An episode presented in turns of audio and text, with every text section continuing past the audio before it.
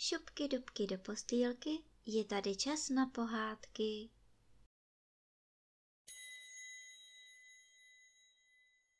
Dnes vám budu vyprávět pohádku z knížky Ferda Mravenec v cizích službách, kapitola 19.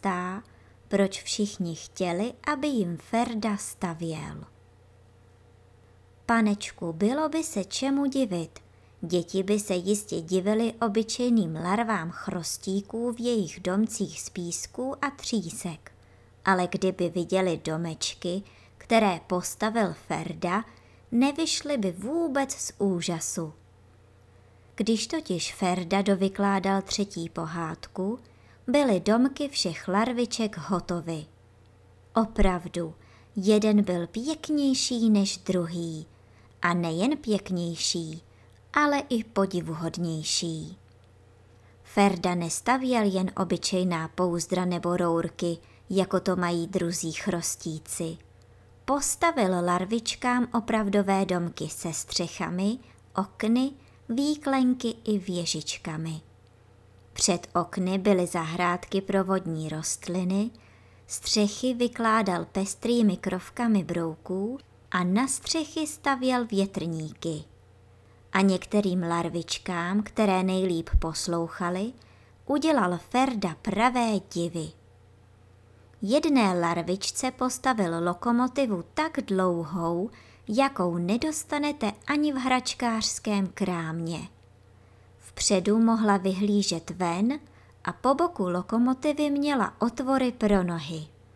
Když se chtěla rozjet, roztočila nohama kola a už se sunula pod ně. Jej to bylo ve vodě po zdvižení. Mračno rybiček připlulo k lokomotivě a rybička, která připlula první, se zachytila nad komínem a dělala kouř. To bylo krásné.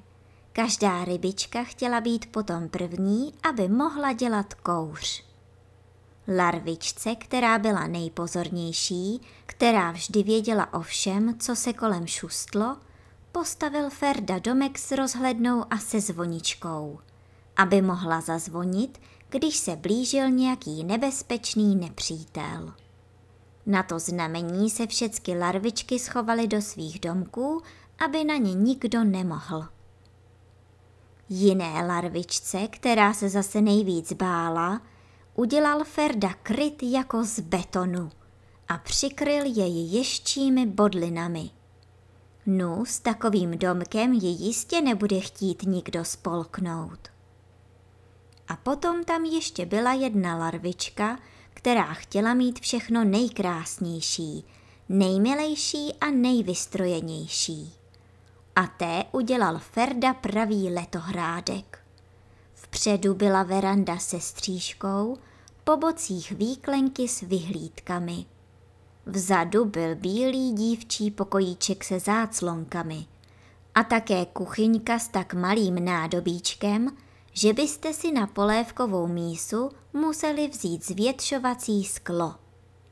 A když do vody svítilo hodně slunce, mohla si larvička nad sebou ještě rozevřít veliký červený slunečník. Byla z toho veliká sláva – a všichni chrostíci a chrostice z okolí se chodili na ty divy dívat. Jej ti by byli rádi, kdyby Ferda vystavěl takové domky a letohrádky i jejich dětem. Všichni se k tátovi chrostíkovi měli a slibovali mu hory doly, když jim mravence půjčí, aby opatroval jejich děti. Ale chrostík ne, že jim ho nedá a Ferdu, že propustí docela na svobodu. Jen tu ještě musí Ferda počkat na velikou slavnost, až se larvičky promění v mladé chrostíky. Ferda si tedy vystavěl na břehu domek, právě takový, v jakém kdysi bydlil.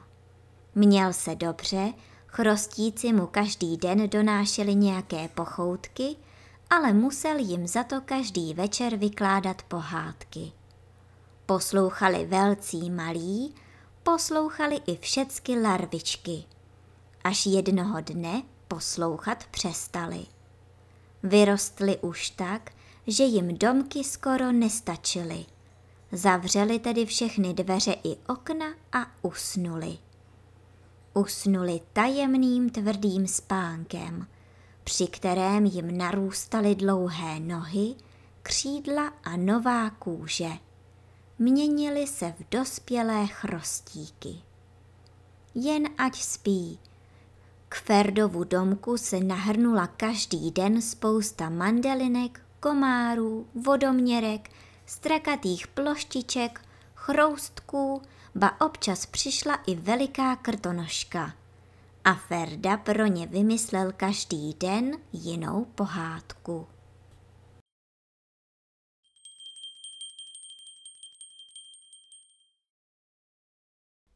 A teď už zavřete očička a krásně se vyspinkejte.